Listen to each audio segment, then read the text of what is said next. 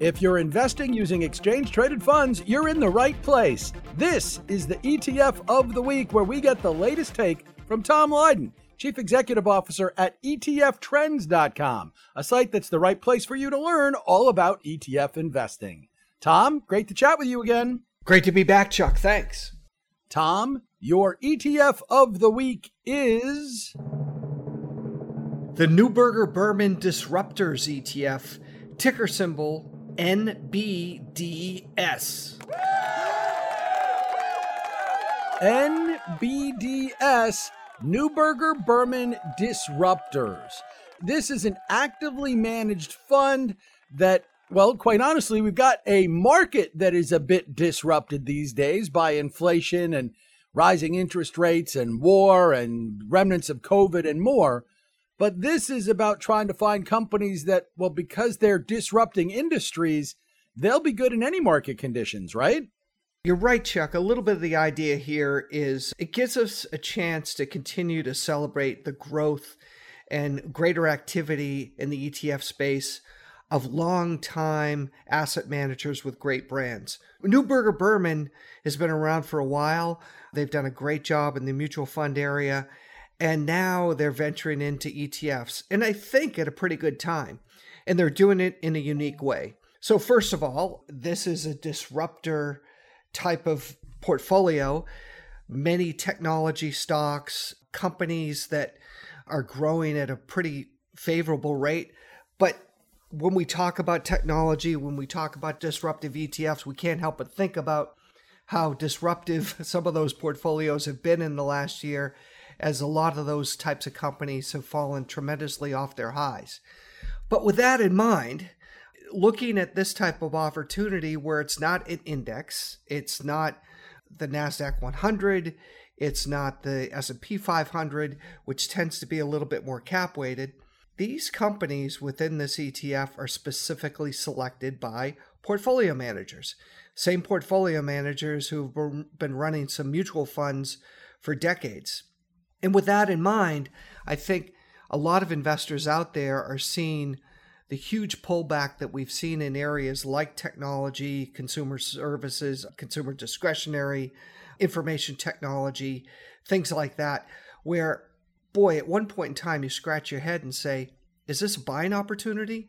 You know, how long is my time horizon? If it's five years or more, 10, 20, might I come in and chip away at these bargains that are out there. But is the major index that I may have followed in the past, like the QQQs or the Russell 2000, is that the best way? Or should I diversify into some active managers? And more and more, Chuck, you and I talk about it all the time. When things are tough in the markets, a lot of people do turn to active management because they want their managers to be a little bit discerning about the underlying companies that they're buying because as we continue to see earnings come out, whether they may exceed expectations or fall short, or what sales may be, or other disruptive things that are going on, those are the times when active managers might be able to outperform traditional indexes. This is a fund that is brand new. It opened up on the 6th of April. Not necessarily the greatest timing for opening a new fund. I love the idea. And I have to say, from a marketing standpoint, disruptors, I'm not sure there's a better marketing word that would make somebody go, yeah, I want to have the disruptors. My issue with this fund, and you covered it, you said, you know, this is a way to diversify, but it's not necessarily all real diversification for somebody that is sitting in large cap stocks. I mean, half of this portfolio is mega caps. Their biggest holding is Alphabet, Google, and they've got some big names like Nvidia and Tesla that a lot of people would hold in other funds. It's not a gimmick. I'm not trying to say that they're doing something shady here because I love Neuberger Berman. I own one of their other funds in my portfolio. But when you are taking a fund that comes to you with a specific idea, I don't know that people buy Alphabet because it's a disruptor stock.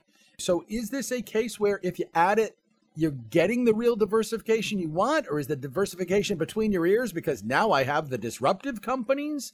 I mean, great idea. But if you're not starting a portfolio from scratch, does this work? So you're bringing up some great points, and let's run through them. First of all, starting not at a great time. I think it might be a great time.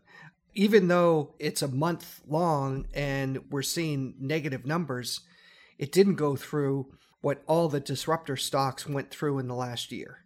Number one. Number two, as far as the weighting, do you have those in other major market indexes? Do you have a high correlation to the S&P or or the Nasdaq 100? Yes, you may have some of these, but if you drill down into this ETF, it's got 29 holdings, and the holdings in there mean something. In the S&P 500, there are 500 holdings, and some really mean something, and some don't. So that's another thing. And then, most importantly, I think what I'm hitting around at is if these folks who are managing portfolios at Neuberger Berman and they're doing their research and their due diligence and they're talking to these companies and they're taking into account not only the history of the companies, but most importantly, what's happening most recently. And a company like NVIDIA is still in the 29 holdings. There's probably something around that where, you know, with indexing, there's not a lot of change. And you can imagine how some of these companies have changed tremendously, or things like inflation, pipelines being disruptive, have, have had a negative effect on many constituents in the major market indexes. But, you know, those major market indexes can act quickly. Once a year, they have a chance to decide weightings or if a specific constituent would maintain a position within that index. In this situation, active management and the managers behind it get to take advantage of opportunities that they see and hopefully avoid pitfalls of current information that comes to the surface where others may continue to hold these in, in major indexes. Does that make sense? It does. The other thing that we have to ask anytime we have a new fund, well, obviously it's not a 200 day moving average play because it hasn't been around for anywhere close to that. That won't happen until it gets pretty much to its one year anniversary. But brand new funds, sometimes you worry about do they have enough money? You know, are they liquid enough and all the rest? This is not a, a particular portfolio that you'd go, oh, they might run into liquidity problems, even with their small cap exposure, which they do have some of. But do you worry at all? Like, is this one of those picks that's, hey, you should know about this new fund? It's doing cool things. Or is this fund investable right out of the box? I think if you look at the liquidity and you look at the underlying companies, there's not an issue. And most importantly, a company like Neuberger Berman is going to make sure that trading is very tight, that the spreads are tight. I think we're we're way past the point where we have to say, well, I like the fund, I like the idea, it's probably right for the time, but I need to see it get to 50 million in assets before I'm going to buy it. As far as any additional expenses, Neuberger Berman is probably going to pick that up because they want to show from the start that they deserve to be in the ETF business and they have something different to offer. It's an interesting fund. Neuberger Berman Disrupters ETF, NBDS, looking to emphasize those companies with long term free cash flow and all those other sorts of things. Makes it an interesting pick. And that's why it's the ETF of the week. Tom Lydon, thanks so much for joining me. Thanks, Chuck. See you next week. The ETF of the week is a joint production between Money Life with Chuck Jaffe, and yes, that's me, and ETFtrends.com which is now part of VettaFi. VettaFi.com, V E T T A F I.com, is a firm that has data driven expertise, insights, and services that are built to benefit both asset managers and individual investors.